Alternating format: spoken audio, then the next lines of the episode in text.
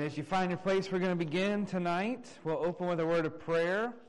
And um, as we do, I'm going to have you have your Bible ready tonight. We are going to sing three songs tonight, but uh, a little different format than normal. We are covering three, three chapters tonight. Three chapters and two verses of Esther tonight. And so, instead of one longer reading at the beginning of the sermon time, we're going to split it up a little bit. So we're going to sing a song and then read a chapter. Sing a song, read a chapter. So have your Bible ready in Esther chapter 5, and we'll be there in just a couple minutes. Brother Young will lead us in a song, and then, like I said, we'll read, sing, read, sing, and keep coming back and forth. So hopefully you're ready to do both of those this evening. Let's open with a word of prayer tonight, and uh, thank you for being here, and we'll ask the Lord to bless. Um, his word tonight, is study and reading, teaching of it. No snow today. There was a small, little bitty chance I heard of snow, and we have none. So, those of you that don't like snow got your wish today, and uh, others of you still holding out. And uh, so, you pray this evening, whichever way you want, and uh, we'll see which one happens. All right, let's open with a word of prayer. Father, thank you for your grace and your mercy, your love to us. Thank you for who you are, that you are our God, that you have taught us of yourself. Help us not to take that for granted, that we do not deserve to know you, but you have communicated to us yourself in your word. And that even in a book like we've been studying in the book of Esther, just in a, in a way very different from many other portions of Scripture, but you have chosen this unique account of a way that you worked in history at a time that you were not always visibly evident to your believers, to your followers and children, but you were always working and always in control, always in love and in grace, uh, working toward your good for us and for your glory. So teach us that tonight. Be with those that have great needs in our church, our congregation uh, soothe hearts and minds and lives, even by your word tonight as we study it, by the presence of other believers here gathered, and uh, by the prayers that we will pray and lift up to you uh, as we come together before you, those that are watching or listening and knowing that their church is praying and praying for them, and they can pray with us, and that your Spirit is present with each of us, and we thank you for that. We love you. You are a good God to us, and uh, we praise you for it. Alone. Amen. And you can be seated tonight, as I mentioned a moment ago. A little different. We'll sing again in a moment, but we're going to read God's Word in between our songs tonight. And if you would, find your place in the book of Esther, chapter 5. And we're not doing this just to uh, break up a longer passage of Scripture, but also to allow our hearts to focus on each section that we read for a moment and then sing and allow God's Word to work in us.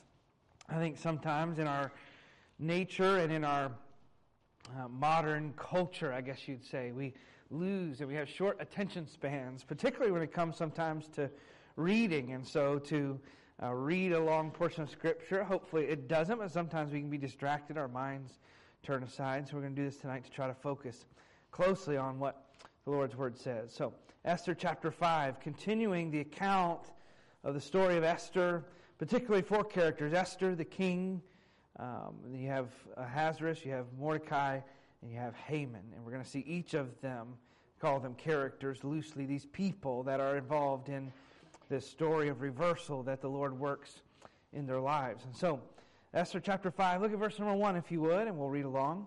It says, Now it came to pass on the third day that Esther put on her royal apparel and stood in the inner court of the king's house, over against the king's house. And the king sat upon his royal throne in the royal house, over against the gate of the house. And it was so, when the king saw Esther the queen standing in the court, that she obtained favor in his sight. and the king held out to Esther the golden scepter that was in his hand. Esther drew near and touched the top of the scepter. Then said the king unto her, What wilt thou, Queen Esther? And what is thy request? it shall be given thee, even the, given thee to half of the kingdom. And Esther answered, If it seem good unto the king, let the king and Haman come this day unto the banquet that I have prepared for him. Then the king said, Cause Haman to make haste, that he may do as Esther hath said. So the king and Haman came to the banquet that Esther had prepared. And the king said unto Esther at the banquet of wine, what is thy petition? And it shall be granted thee. And what is thy request? Even to half of the kingdom uh, it shall be performed. Then answered Esther and said, My petition and my request is, if I have found favor in the sight of the king, and if it please the king to grant my petition and to perform my request, let the king and Haman come to the banquet that I shall prepare for them, and will go do and will do tomorrow, as the king hath said. Then went Haman forth that day joyful and with glad heart. But when Haman saw Mordecai in the king's gate, he stood not up, nor moved for him. He was full of indignation against Mordecai. Nevertheless, Haman refrained himself. When he came home, he sent and called for his friends and Zeresh, his wife. And Haman told them of the glory of his riches and the multitude of his children, and all the things wherein the king had promoted him and how he had advanced him above the princes and servants of the king.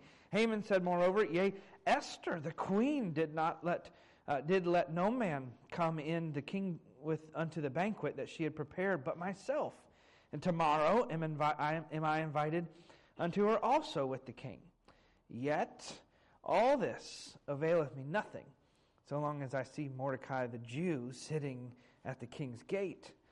And Zeresh, his wife, and all his friends uh, um, unto him, Let a gallows be made of fifty cubits high. And tomorrow speak thou unto the king that Mordecai may be hanged thereon. Then go thou and merrily with the king, uh, go thou in merrily with the king unto the banquet. And the thing pleased Haman, and he caused the gallows to be made.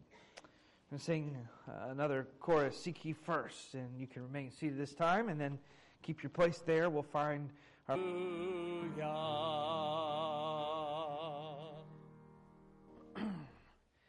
know, Brother Young and I didn't coordinate that song with our text. It was just picked and chosen for tonight. But I was thinking about that as we just read in Esther chapter 5. Here is Esther with a relationship with a king who uh, is not the best or greatest of relationships, and she has to be afraid to even enter his presence. When she does, she actually finds favor with him, and he offers, offers her up to half the kingdom and says, What's your request? Just ask. Even though most likely that's sort of a colloquialism, just a conventional saying. He didn't really mean you can have half the kingdom. And then she has to go back and forth and host a banquet for him and try to please him. And yet we have a good Father and King that says, Come unto me and ask of me in my name, and I will give you.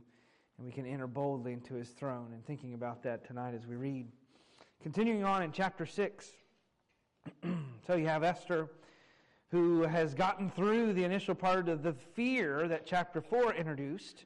Will she die if she enters the presence of the king? She doesn't. so she says, Come tomorrow to a banquet.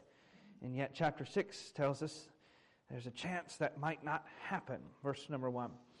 On that night could not the king sleep, and he commanded to bring the book of records of the Chronicles, and they were read before the king.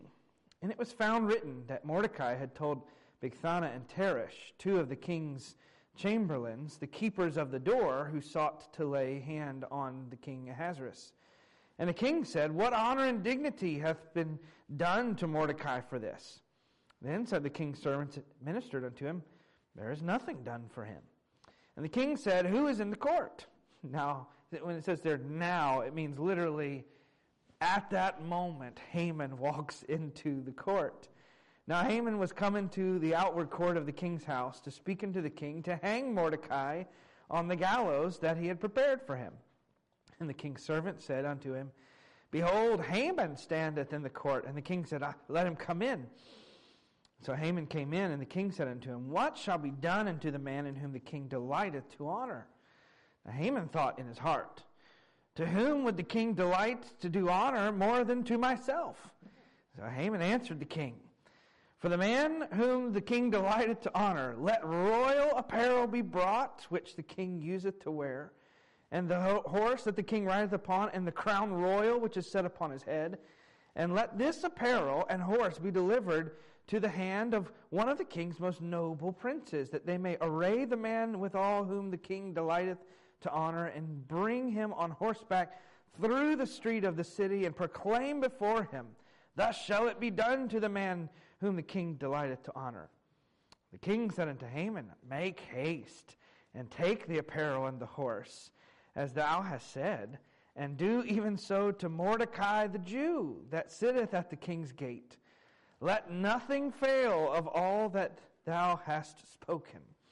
Then took Haman the apparel and the horse, and arrayed Mordecai, and brought him on horseback through the street of the city, and proclaimed before him, Thus shall it be done unto the man whom the king delighteth to honor.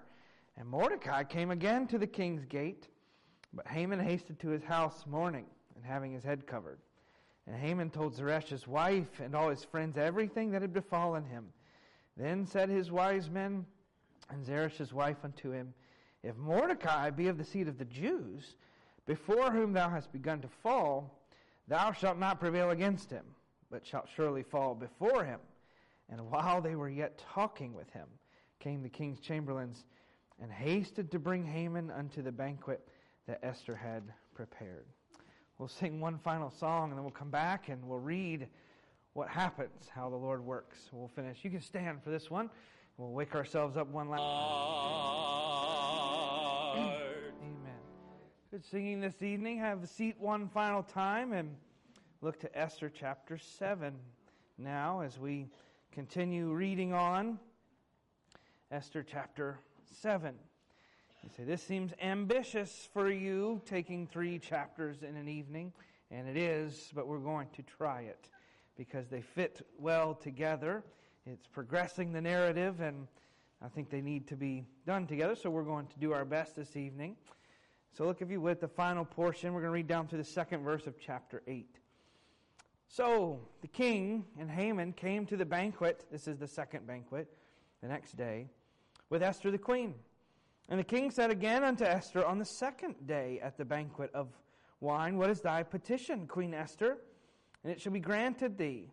What is thy request? And it shall be performed even to the half of the kingdom. Then Esther, the queen, answered and said, If I have found favor in thy sight, O king, and if it please the king, similar to what she said yesterday, and she asked for a second banquet.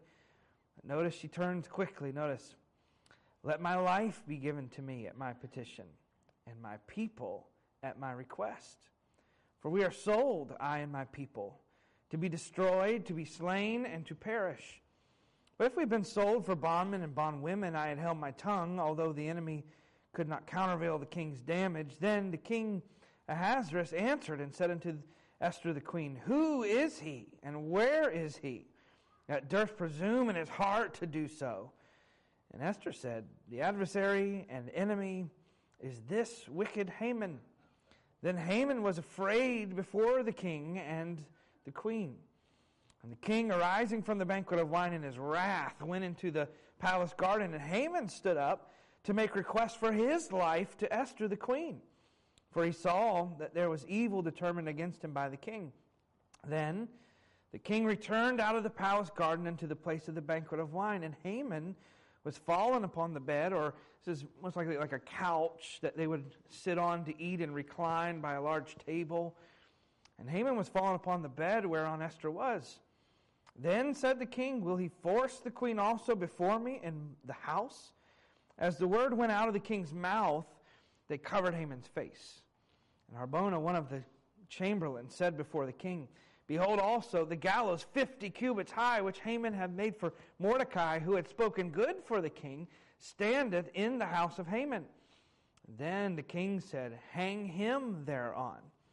So they hanged Haman on the gallows that he had prepared for Mordecai. And then was the king's wrath pacified.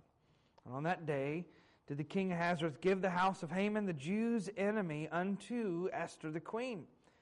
And Mordecai came before the king, for Esther had told what he was unto her. The king took off his ring, which he had taken from Haman, and gave it unto Mordecai. And Esther set Mordecai over the house of Haman. Lord, help us as we attempt to glean from your word, as you have told us by your word in Romans, that this is all written before time. It was all written for our learning, that every word that is spoken is good and profitable to grow us uh, for our instruction and for our learning. So tonight, may we not just read an account of something that happened to someone else. May we sense the very hand of God that is present in our own lives and recognize that when we cannot see you, when we do not feel you, when we do not sense you as evident and clear and visible, that all the while you are presently and powerfully ruling in us and over us. And we pray this in Jesus' name. Amen. Turn back, if you would, to Esther chapter 5 as we begin tonight, and we're going to jump right in. If we have three chapters and two verses tonight, we're not going to dally with much introduction and review tonight. Hopefully, you've been following along with our study of the book of Esther and thinking about the fact that even though God's name is not mentioned and there is no outward acts of faith really proclaimed that way, at least in the book, there's no supernatural miracles within nature itself done here. It is evident that even when God seems absent to his people, that he is very, very present, that he rules and reigns over us. And I don't think that's going to be any more clear any place in the book of Esther than these three chapters this evening. In fact, I want you to notice right as we begin that the writer has dramatically slowed how he is progressing the timeline of the book. If we were to go back and read in chapter 1, 2, 3, and 4, there's little markers given to us all along the way for a timeline. It says that the book begins in the third year of the reign of Ahasuerus, and then he comes and he's he needs to pick a new queen, and that happens, and he's talking about the seventh year of that reign, and then he makes this other rule where Haman passes this other law, and we're, we're progressing all the way through, and it tells us that he has covered about nine years in chapters one through four. It doesn't mean it's nine years to the exact day, but there's about nine years in there. Somewhere between 3,000 and 3,250 days have passed in the first four chapters of the book. Now, the next three chapters, chapter 5, 6, 7, and actually all of 8, progresses over less than 48 hours. So uh, think for a moment, imagine you're watching a movie or you're, you're seeing something. This is like the dramatic slow motion shot. The, the music has built and things have come to a, a, a slow pace, and all of a sudden everything goes silent. It's in total slow motion. And the writer here is drawing our attention to this. He says, Don't miss this. A lot has happened in Esther. A lot of has happened that has even displayed, if you know the whole of Esther, that has displayed God's hand and His goodness and His guiding, even in the midst of some terrible, terrible things. But don't lose sight of the fact that 3,000 days have passed bad times overall. Remember how difficult we said those first four chapters of the book of Esther are. You have a, a, wicked king that is prideful and feasting and womanizing and degrading to the, the woman that is his wife, the queen that he's already married to. He ships her off. He makes a law to bring others in. He picks them in a vile way, builds a harem of concubines, lives a life in relationship with his new queen Esther, who is supposed to be one of the children of God, protected from things like this, and now she's trapped in this relationship with him that we find in chapter 4 is distant and cold. She hasn't seen him in a month when we get to chapter 4, and she's afraid to even enter into her husband's presence lest he kill her by law. 3,000 days of that, chapters 1 through 4. And yet, God, in about 48 hours, flips it all on its head. We titled it there that the tables are turned. It's not that they turned them themselves, the people, but God turns them. I was looking at, I was wondering, where exactly does that come from? Where does that phrase come from? Because I'm trying to imagine you're sitting at dinner and someone turns the table. That would be frustrating. And so I looked it up today, and evidently it's from particularly like card games and different things like backgammon. And, it, and I was so disappointed. It has nothing to do with actually physically turning a table. All of these years, I have pictured sitting at a table and turning it so that it's, it's to your advantage and not someone. I thought it's like somebody cheating, but it's supposed to be like someone comes from behind and gains the advantage as opposed to the disadvantage. I was highly disappointed that no tables were actually physically turned. But I still titled the lesson that tonight because I like the way that it kind of pictures it. And that's what's going to happen. Haman has all the advantage, the authority. God's people are in trouble. They are destined to die by law. Esther is in a horrible position. Mordecai is mourning God's people and the position that they're in. Esther's afraid to even enter into the presence of her own husband, and she's wondering if she doesn't tell him if her life would even be spared. Awful situation. 3,000 days of it. And yet, in less than two, God does this mighty work. And so let's notice a few things that as we just read, and I want you to think about it as we go back through and look at it. You see, notice the slower progression, the detail now that we get of the events as we read it. There's a quick change that takes place and notice where it takes place, right in the heart of the empire. God does not turn their circumstances around by bringing a mighty ar- army from Egypt. He doesn't bring a hurricane from the ocean. He doesn't bring a mighty earthquake. He doesn't bring some army from a distant land to conquer them right from in the midst where the very heart of the trouble is. The law that, in fact, think about the two men that are involved. The very two men that made the law that brought all the darkness upon Israel are going to be involved with turning it all around for God's good. So, right in the midst of it, proving that God is not limited by wicked men in powerful positions. It does not have to change for God to work. And here's another thing, and we're going to really point out tonight watch for reversals. There's a constant state, that's why we call it turning the tables. There's a constant state of reversal, inverting things on their head in this chapter. And in fact, we put those sort of in bold print tonight. It's just one right after the next, showing that God turns things around. And so now you have, then you have God's hidden hand is evident. We've already mentioned that. Another interesting thing to note in these three chapters, like a lot of Jewish, I, I, call, I use the term loosely, storytelling, the lot of Jewish writing narrative is often very factual and it is very neutral in what it states. Even if you read a lot of Jewish historical writings, they don't assume upon you or make you think what they want you to think as far as if something is good or bad. They just tell you what it is. And so far in the book of Esther, that has been the case. King did this, Vashti did this, doesn't tell us why, doesn't tell us if the motivations were good. Haman does this, Mordecai does this, Esther does these things. No condemnation and no condoning, no approval. It just tells us. Yet in these chapters, all of a sudden, it speaks very deeply about the heart of Haman which is very different than any other part of the book because it actually gives us insight into what is bad and evil going on in his heart and life. And so let's walk through the passage again quickly tonight, and I just want to point out some things. We can't do a full, just lengthy in depth that we could. Most of you may eventually leave, so we're going to do just sort of point out some important things as we go. So I want you to notice Chapter 4 builds this intense, cliffhanging type of moment. Mordecai is mourning in the streets with, with ashes on his body, sackcloth, just rags for clothing, crying out. Esther tries to send him a new robe. He won't have, it, he doesn't listen.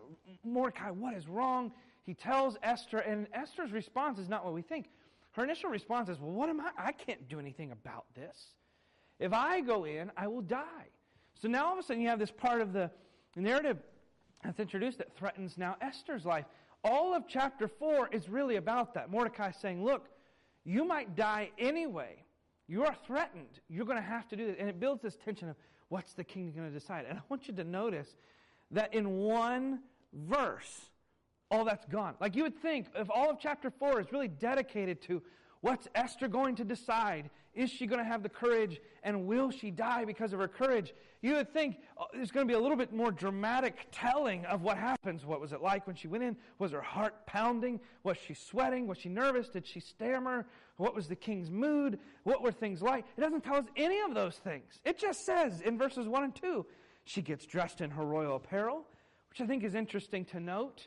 In the tone of the first four chapters, in which most people, and specifically the women and the concubines that were going before him, having to try to please the king in some sensual way. She does not appeal to that. She puts on her royal robe and goes before him as the queen to ask him of this petition. So she enters the house, and then notice in verse number two. It was so when the king saw Esther, the queen, standing in the court, she obtained favor in his sight, and the king held out the scepter the golden scepter was in his hand, so Esther drew near, touched the top of the scepter. Boom, done, over. All of chapter 4 that built up that anxiousness in our hearts, if we're really trying to read it as though we don't know what's coming next, that anxiety that builds three days of fasting and praying all comes to a close. She walks in, done. That part of the danger's gone. And isn't that amazing sometimes in our own hearts? That something can build and build and build and magnify Yet the Lord is in control. And He can take care of it however He decides or pleases. And so that's gone. So, what do we have in the next two and a half, two and three quarter chapters that we're going to read through and study? I want you to notice the king is in a good mood. Evidently, he still does have deep feeling, at least toward Esther, as in respect for her, at least as the queen. And so he says, have what you'd like up to half the kingdom. I mentioned a moment ago, this is probably, you study historically, this is a phrase that's probably just used by wealthy and royal people to just show their love or friendship. You think about, we studied last week with Salome, the uh, sort of step niece daughter of Herod, and that when she dances for him, Herod says, remember what he says to her? You can have whatever you want up to half the kingdom. I mean, not really actually promising half the kingdom uh, but it just shows his flamboyance toward her. So Esther asks, what does she ask? She asks for the immediate presence of Haman at a banquet that she has prepared. And I want you to notice the first reversal that we have in verse 5. A young Jewish woman who is condemned to die in chapters 1 through 4 is now calling the shots over the two most powerful men in the world. Overnight. Boom. Just switches. And, and, and I, I, I want to say up front, I'm glad you're responding. Some of you are responding the way that you are to the reading of this word. I truly believe that God, in inspiring this portion of His Word, desires that this portion of Scripture, it is dark and it is troubling, and there's a lot of just difficult things in these three chapters. But I believe that the Lord wants to invoke the same response that you're giving laughter, joy, at how quickly he conquers evil. And, I, and I want, I'll, I'll get, I'm getting ahead of myself. We're going to get here at the end, but I'm so excited about it.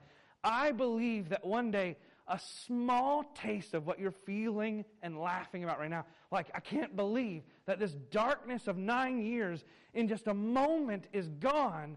The Lord is going to do that for us, but for eternity. And the small laughter that we have tonight over an ironically comical section of Scripture is going to be deep, I'll call it gut busting, joyful laughter when we stand in the presence of God and see every part of evil that has ever been reversed and destroyed.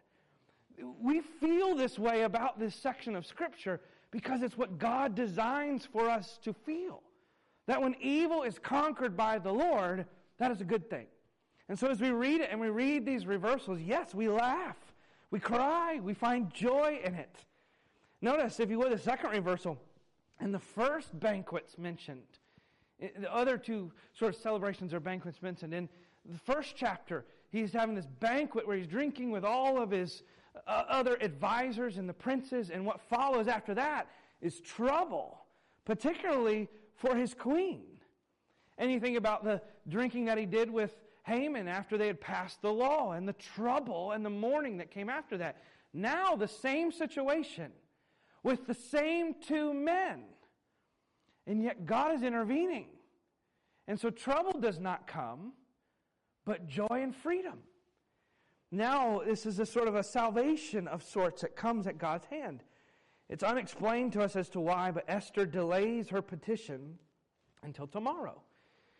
I will make no comment about the fact that the queen makes the king wait to know what she actually wants.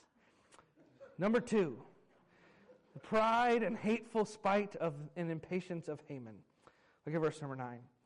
Then Haman went forth that day, notice this, joyful with glad heart. The queen has invited me in. I just had a banquet. It's just, uh, he had to be the most awkward third wheel that ever was. Like, it's the king and the queen and this guy, and he leaves just thrilled. No one likes to be the actual third wheel. But Haman's going home so full of pride that he can't help it. So he goes home, he tells his wife and his um, friends about the day that he's had, but on the way, something significant happens. Well, seemingly insignificant. Mordecai sees him and doesn't move. He does what he always does. He does not respect Haman. He doesn't stand for him. He doesn't move. And it ruins Haman's day. It's how frivolous he is, how prideful he is, and how much he, idolatry he has in his heart for himself and his public reputation. He's so happy that he has gained an entrance with the king and queen again, and yet in an instant it is ruined. A good measure of our own lives when our joy can be ripped away from something that's relatively insignificant, it means we focused on the wrong thing. So he boasts to his wife. Notice how he responds in his anger. He Calls for his wife and his friends, and he responds first by lifting himself up. He's trying to convince them Mordecai really should bow down to me. I'm a pretty awesome guy. I just had dinner with the king and the queen, and I was the only one there. Mordecai doesn't sense that. He doesn't know it. So, in his pride and his tender ego and his self centered idolatry for public recognition, notice I gave you a comment there from one of the commentaries that come across about Esther. It says Haman is a case study in what happens in our hearts when our idols are challenged. When the achievement of Haman's goal was challenged, he responded by lashing out in rage seeking to feed his idol through his boasting. He has to build it up. There's a void in the center of his life that nothing could fill. Notice how he announces it in chapter 13. Yet, or verse 13. Yet all this, nothing availeth me nothing. It doesn't satisfy, he says. It's all destroyed by his bitterness and his greed. He says, I can't actually win anything. I don't feel good about it. While Mordecai, notice he gives us, uh, again, some of his motivation. While Mordecai, the Jew, sits in the king's gate, as long as he's alive, I will not be satisfied. Isn't it interesting? This isn't really what the text is speaking to us, but it's a good example of what happens when we become so consumed by the opinion and lives of others that we ourselves cannot live in the freedom that God gives us when we are focused on them. Verse 14. Then said Zeresh, his wife, and his friends, this is what they say Let a gallows be made of 50 cubits high. Word gallows there, we in our Western mind picture the old Western beam up, beam over triangle with a rope hanging. Most likely that's not exactly the type of gallows that they had. The word gallows there, actually, it's used a lot in the Old Testament. 70 times, I believe it is. It is translated as wood.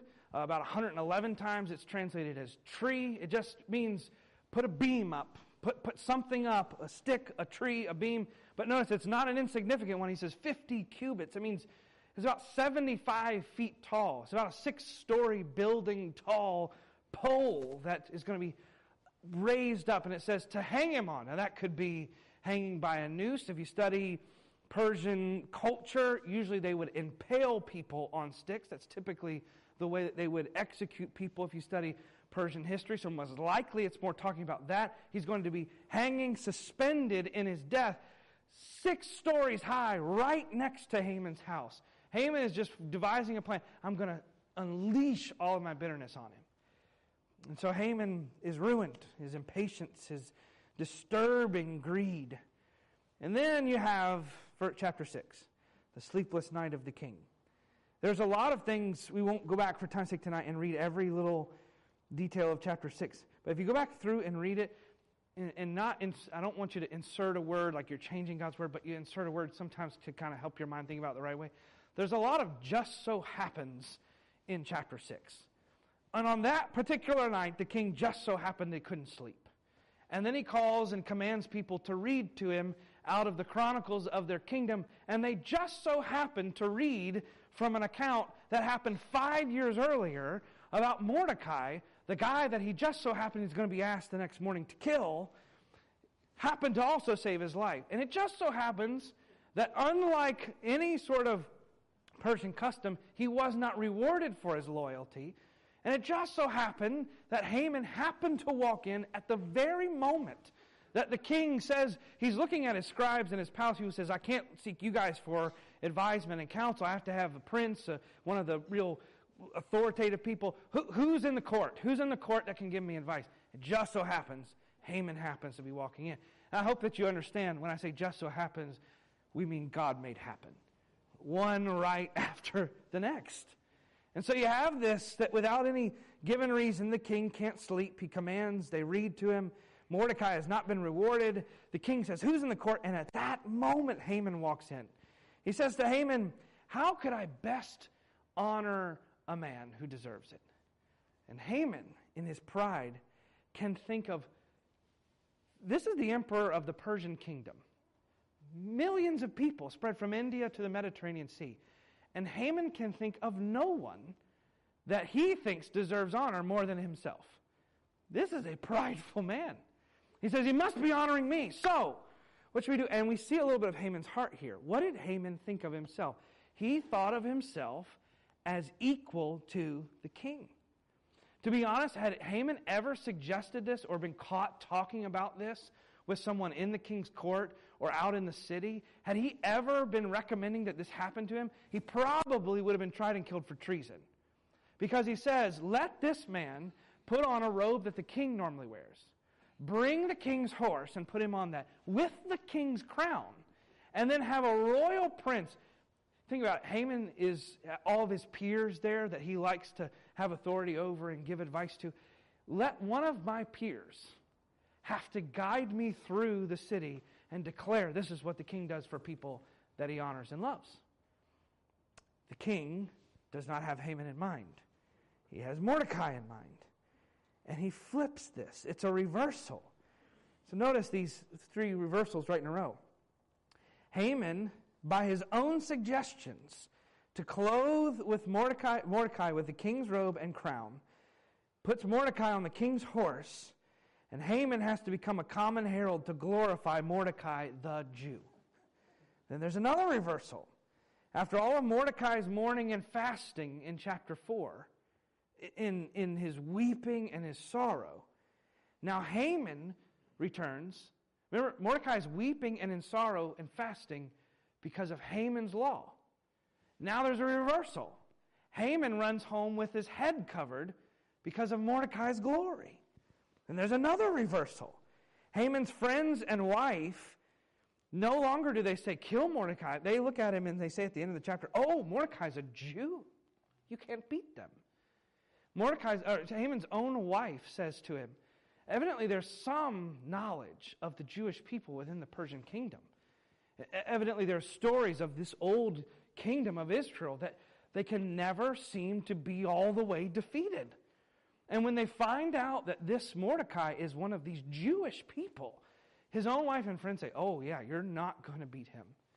In the chapter before, they're saying, Kill him, put him on a stake 60 feet high, 70 feet high. And in this chapter, they say, you, you, Not going to happen. And then we see the enemy defeated in chapter 7, down to the beginning of chapter 8. And now you're going to see just one reversal right after the next. And I want to glorify the Lord in this. Notice, during the banquet, the queen who has hidden her identity for all of these years. For years, for at least five years, she's told no one who she is, who her people are, or for the most part, that she's related to Mordecai. And yet, now in the first couple verses of the banquet, she completely and clearly identifies with the people and asks for their rescue. So you have the queen who is condemned to die, even though she has been hiding who her people are. And now she is requesting her own life and clearly identifying with her people. Then you have another reversal in verse number 6. The Jews have been declared by Haman as enemies of the king, and now a Jew is going to declare Haman as the wicked enemy. See, see the flip there. The, Haman had convinced the king, kill the Jews, they don't obey. And now Esther is telling the king, kill Haman, he's wicked. And in the midst of that, you see it wedged that Esther implicates the king almost in a way. Notice what she says in verse number four For we are sold, I and my people, to be destroyed, to be slain, to perish. She said, I probably wouldn't even, she goes on later, later I probably wouldn't even bother you if we'd just been sold into slavery. That's happened to us before as the people of Israel several times. But she says, We have been purchased to be killed. Who purchased them? Haman. Remember, he offered 60% of the king's treasury? Who did he offer it to? The king. The king sold his wife and all of his people to death, all of her people to death. And yet now that is reversed. So the king storms out, realizing he can't probably simply kill Haman. What's he going to kill him for? I, the king's the one that is the king's ring. Haman did the work. The king's the one that passed the law that all the Jews be killed. He's been tricked. So he storms out in rage. And Haman can't follow him. Because by tradition, if you follow the king somewhere he's alone, it's threat of death. You're going to die. The guards are not going to risk an assassination in that day and age. You don't follow him alone. So he can't go in. He can't run or leave because he's going to be caught and arrested for fleeing the king's presence. He also can't be alone with Esther. We know that based on Persian law and the eunuchs that were taken care of for. So now he is left publicly within the, the palace staff that is there at this banquet, and he's having to publicly plead Esther for his own life instead of the other way around. And ironically, maybe one of the most ironic parts of all of these chapters, you notice there on the back, Haman had kept, Haman had decided he's going to kill all the Jews because he kept secrets and he lied to trick the king into the genocide of the Jews. Now he pleads before the queen, please save my life. The Bible does not say that Haman had any ill intent at this moment toward Esther to hurt or to harm her. But notice what the king perceives. He walks back in at a moment that Haman has bowed down before Esther, and in his emotion, he has bowed and laid down at her feet on the couch that she is reclining on for the banquet. So the king, who may not have put Haman to death for the law, now sees this man approach his wife. And he says, Are you going to do this in my own palace? And at the moment that he says it, and it's interesting, Haman lies and deceives, but in a moment of sincerity, he gets a death sentence. So the king walks in, perceives it, and the moment he says it, they cover his head, most likely throw a hood over his head, they take him out, and then you have this other reversal. Haman passes a law that would force kingdom citizens to murder the Jews in their own towns and homes across the kingdom. And yet now he's going to be killed by his peers just outside of his own home. Haman is hung, most probably, like we said, impaled six stories high, the same place that he planned to kill Mordecai. And then the first two verses of chapter 8 the riches and the wealth that Haman boasted about. Remember, he said, he offers the king 10,000 talents, a massive amount of wealth, huge, unfathomable amount of wealth. He offers that to the king. He comes back and he brags to his wife, oddly enough, about his money and his multitude of children and his power, that he is no one greater than him than the emperor. And yet now, all the riches and wealth that Haman boasted about are given to Esther. And the position of authority that Haman boasted about is given to Mordecai. Now, I want you to think what did Esther and Mordecai do to accomplish any of this? Nothing. they physically did the act, they made the request, she had the courage to go in. They physically did nothing.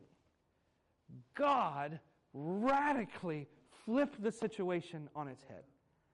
And He can and He will do this over and over again until one day he does it not just in the life of Israel, not just in the life of a church, not just in the life of you and I as individuals, but to the universe eternally.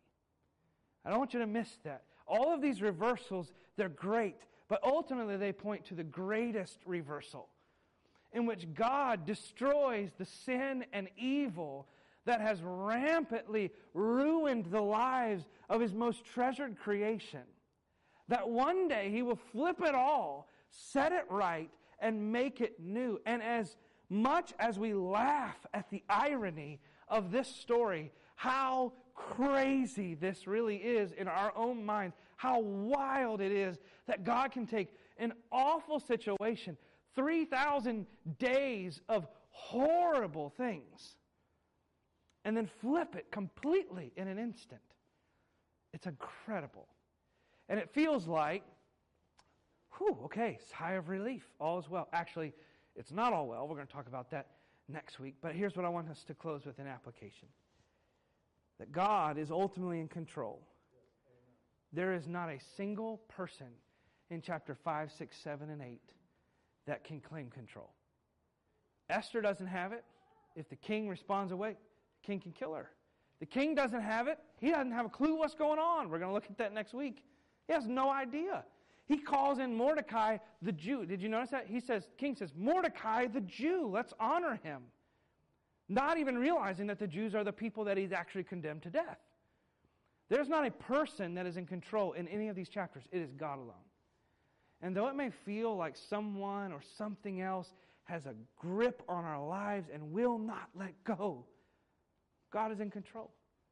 Notice that God is patient but powerful in his work. Nine years of hidden work, and he reverses the tables in two days. Sound familiar?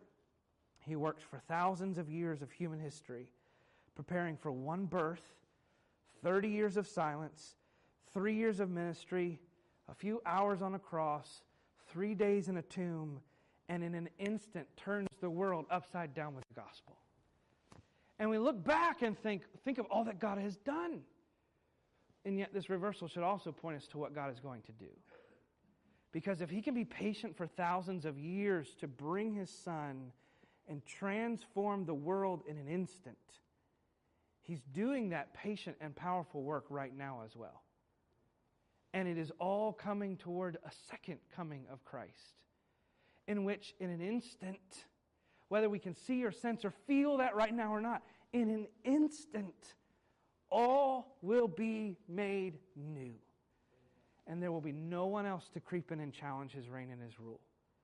This is a small reversal that points to the greater reversal that God will one day do in all of human hearts. Notice that though the events are dark, we're called to joy and even laughter in the way that God thwarts the plans and power of the evil in Haman. And one day we will laugh, as hard as that is to understand. I believe we will laugh with unspeakable joy, not at the darkness and at the evil like it was silly, but when we see it all reversed and destroyed, don't you think that will invoke laughter in our hearts? The way that we laugh at foolish Haman, thinking he's going to honor himself and then having to be abased at his worst enemy to glorify him.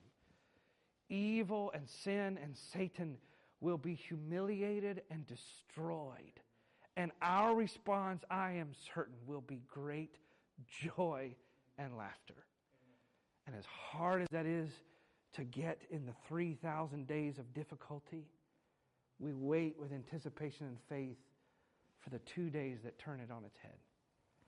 And then the final, you see there, ask yourself, how has the hand of God in Esther encouraged your life to trust Him even when He seems absent? And then you have some scripture reading there from the New Testament that speak of the greater reversals of what God does in our hearts through the gospel. Let's ask Him to help us tonight, and we'll spend a little time in prayer. Lord, as we walk through this passage, to just quickly, I'm sure we have missed many things. But as we look at a life, lives that were hurting deeply, who felt like, I'm sure Mordecai felt like all was lost, there was no hope. Though he knew hope would come from somewhere, he did not sense that it could be had for himself. Esther, who is scared of her husband, who is um, terrified for her people, uncertain of what to do, who had lived in secrecy for years, and yet you worked. And sometimes our hearts sense those same things.